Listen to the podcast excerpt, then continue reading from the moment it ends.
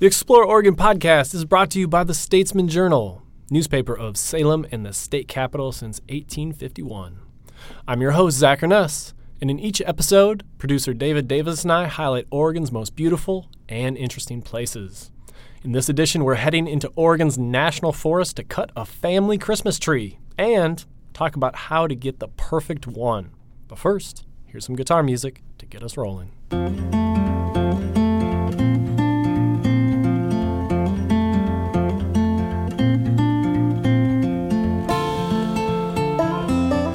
All right, David. So in this episode, we are talking about a classic Oregon tradition, going into the woods to cut a Christmas tree.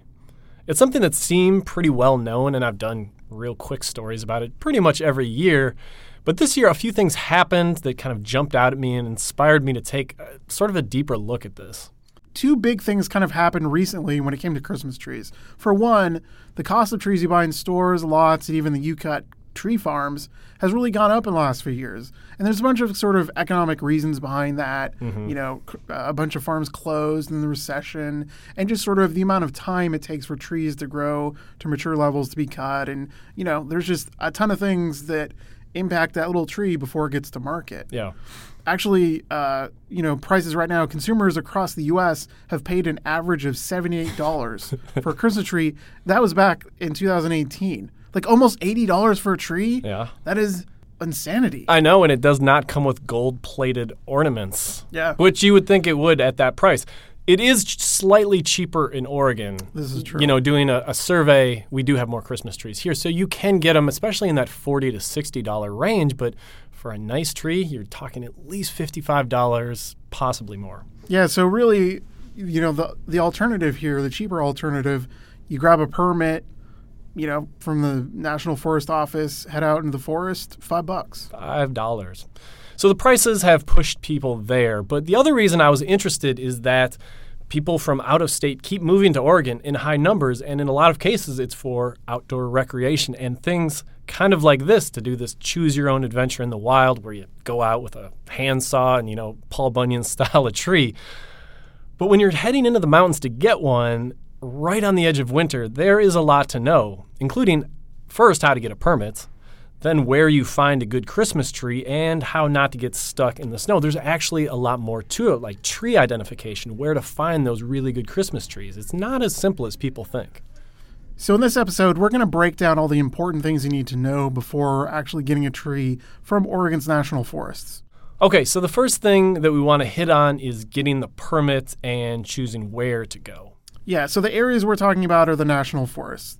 For simplicity's sake, we're going to talk about the Willamette National Forest. It's probably the closest one. Yeah. You know, has the most to offer.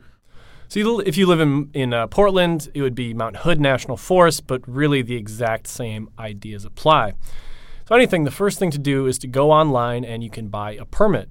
Now, you can do this at a website called openforest.com. There's a link in the story I just wrote. Anyway, it's really easy. The permits cost just $5 per tree. When my family did it recently, we wanted 2 trees, so 5 plus 5, $10. You print off the permits, and away you go. Yeah, in addition to the amazing online option, which is somewhat unique, honestly, in national forest activities. It's a new thing that they have advanced digitally. Yeah. You can also go the old-fashioned route and head into a ranger station like Detroit Ranger Station up Highway 22 and pick up a permit there as well. One important side note. So while you're getting the permit, now take advantage and print off some important information that's going to come up later. The first one is a map. You know, it shows you where you're allowed to harvest a tree, more importantly, where you cannot harvest one. Second thing is a guide to identifying trees. Now, I can't stress this enough because you get out there and all the trees look kind of the same. And the thing is, you're allowed to harvest a noble fir, a grand fir, a Douglas fir, and a Pacific silver fir, but there are some species you're not allowed to cut. So you do need to be able to tell the difference between the species, and that's kind of hard because, again, they all look the same. So what I did is I took screenshots of pictures of the trees, so I had them on my phone. So it's out in the forest, didn't need to log on to anything. It was just there, this picture that is like, okay, this is a grand fir. I can tell because of X, Y, and Z. Yeah, I mean, for a lot of us, I feel like botany classes were probably quite a few years in the rear view. And unless you're, you know, really into your outdoor plant identification, you'll probably need to brush up a little bit. And the thing is, you know, I'm pretty good at identifying trees when they're larger. When they're smaller, it's actually even harder because you have to like look at the needles and kind of look at stuff like that. It's subtle. It's sort of the secondary characteristics. Yeah, and it's like even for somebody like me, I've been doing this job, outdoor reporting, for a decade, and I mean, I need a guide. I can't just tell like, oh, that's a grand fir, that's a noble fir. So you've got your permit, you've got your map, you got your trusty tree identification guides. Up next is planning a trip to the forest. And here's a crucial detail. Most of the really nice Christmas trees, so the nobles and the grand firs, the ones you really want to have in your house that hold the ornaments on really well, they grow above 3,500 feet.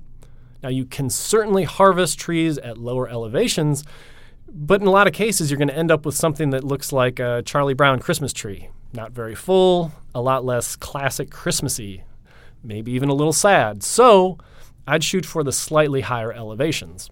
Yeah, but then again, the issue is by December, a lot of those high elevations come with a little bit of snow on the ground, you know, and access can be pretty tricky. So to start out, you really want to double check your conditions before you leave the house. Hop onto TripCheck, look at some of the webcams at similar elevations so you can get an idea of, you know, what the snow situation is like. Yep. Or, of course, go ahead and ring up the ranger station near where you're headed.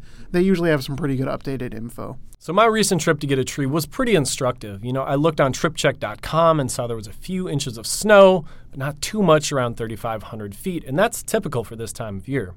So I got our rig with snow tires. I brought chains along. And I hope to drive on the Forest Service roads to kind of get into the backcountry and look at more trees. But if that wasn't safe, I also got a snow park permit that would allow me to park at one of the plowed out areas if it wasn't safe to drive on those snowy roads.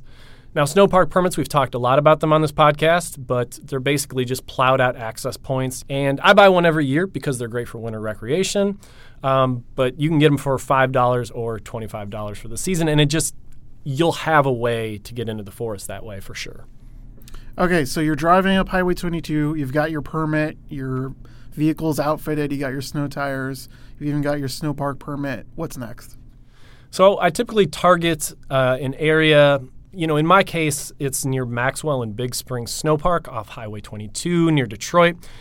I know that they're right around 3,600 feet, and they're also really forested areas, so it's a good area. And this was suggested by Forest Service rangers. It's a good area to find one of these classic Christmas trees. So in this case, you know, I drove up. We're seeing a little bit of snow on the side of the road, and we pulled into Big Spring Snow Park, but we found there was still just a few inches of snow on the ground, so we felt safe driving up some of the Forest Service roads. So we headed up a road. We looked for kind of slightly open areas in the canopy, you know, areas where the trees were a little bit more full, you know, it wasn't totally full of shade. The kids jumped out of the car, started building snowman, and, you know, I walked around with a handsaw and kind of just contemplated the forest. You start to go blind after a while looking at so many trees, but that's what you got to do. So one reason to give yourself some extra time is that it's not really the easiest thing in the world to ultimately find your perfect tree.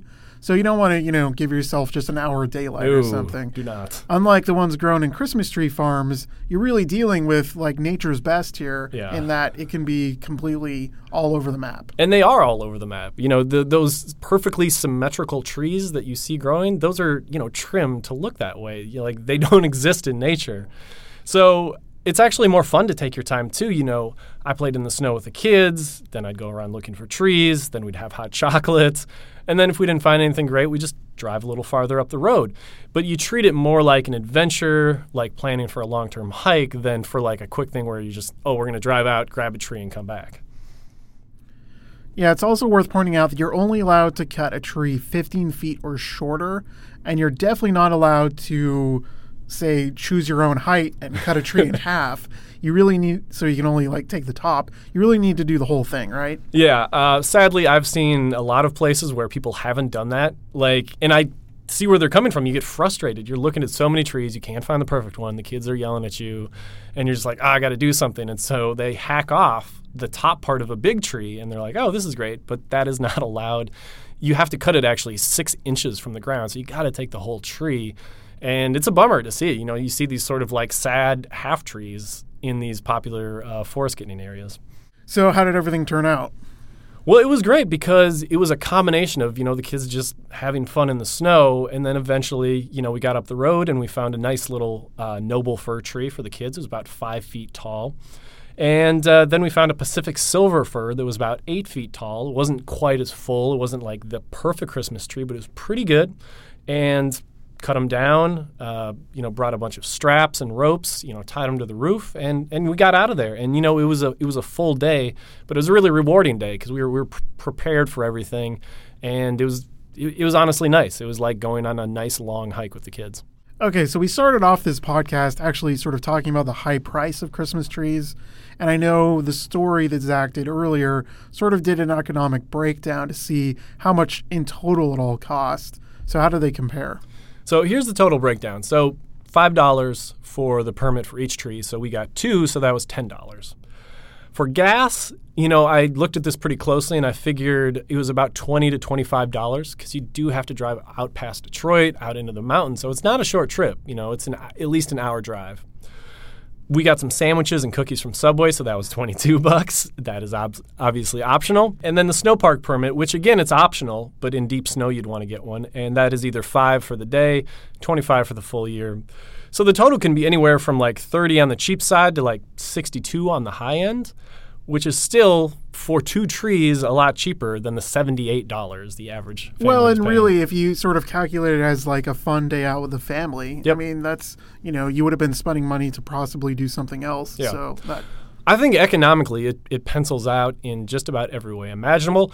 The only downside is that, like, you know, if you do one of these things wrong, you could get stuck in the snow. Or you could end up with kind of a bummer of a tree. And look, you're not going to get the totally perfect tree that you're used to getting if you want to pay that high price. But for the fun, for, you know, having a better story, I really like this. Okay, so let's go ahead and round it out with sort of the gear that you would want to bring along. Yeah, there's a lot of stuff here. And when you get a permit, they give you a nice breakdown. But look, you know, you need a handsaw, obviously.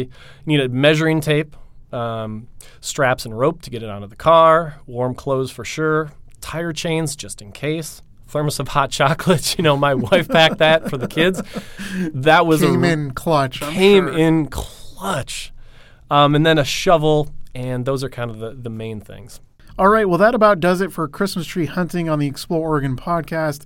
If you like what you heard, go ahead and subscribe and tell your friends. You can find us at statesmanjournal.com/explore. Once you subscribe, make sure to check out past episodes, including our breakdown of the best mountaintop fire lookouts that you can rent in Oregon, including ones that you can travel to in the snow. We also have a detailed plan on how to visit the old-growth redwoods in Oregon and the best adventures near Lincoln City. All right. Thanks for listening.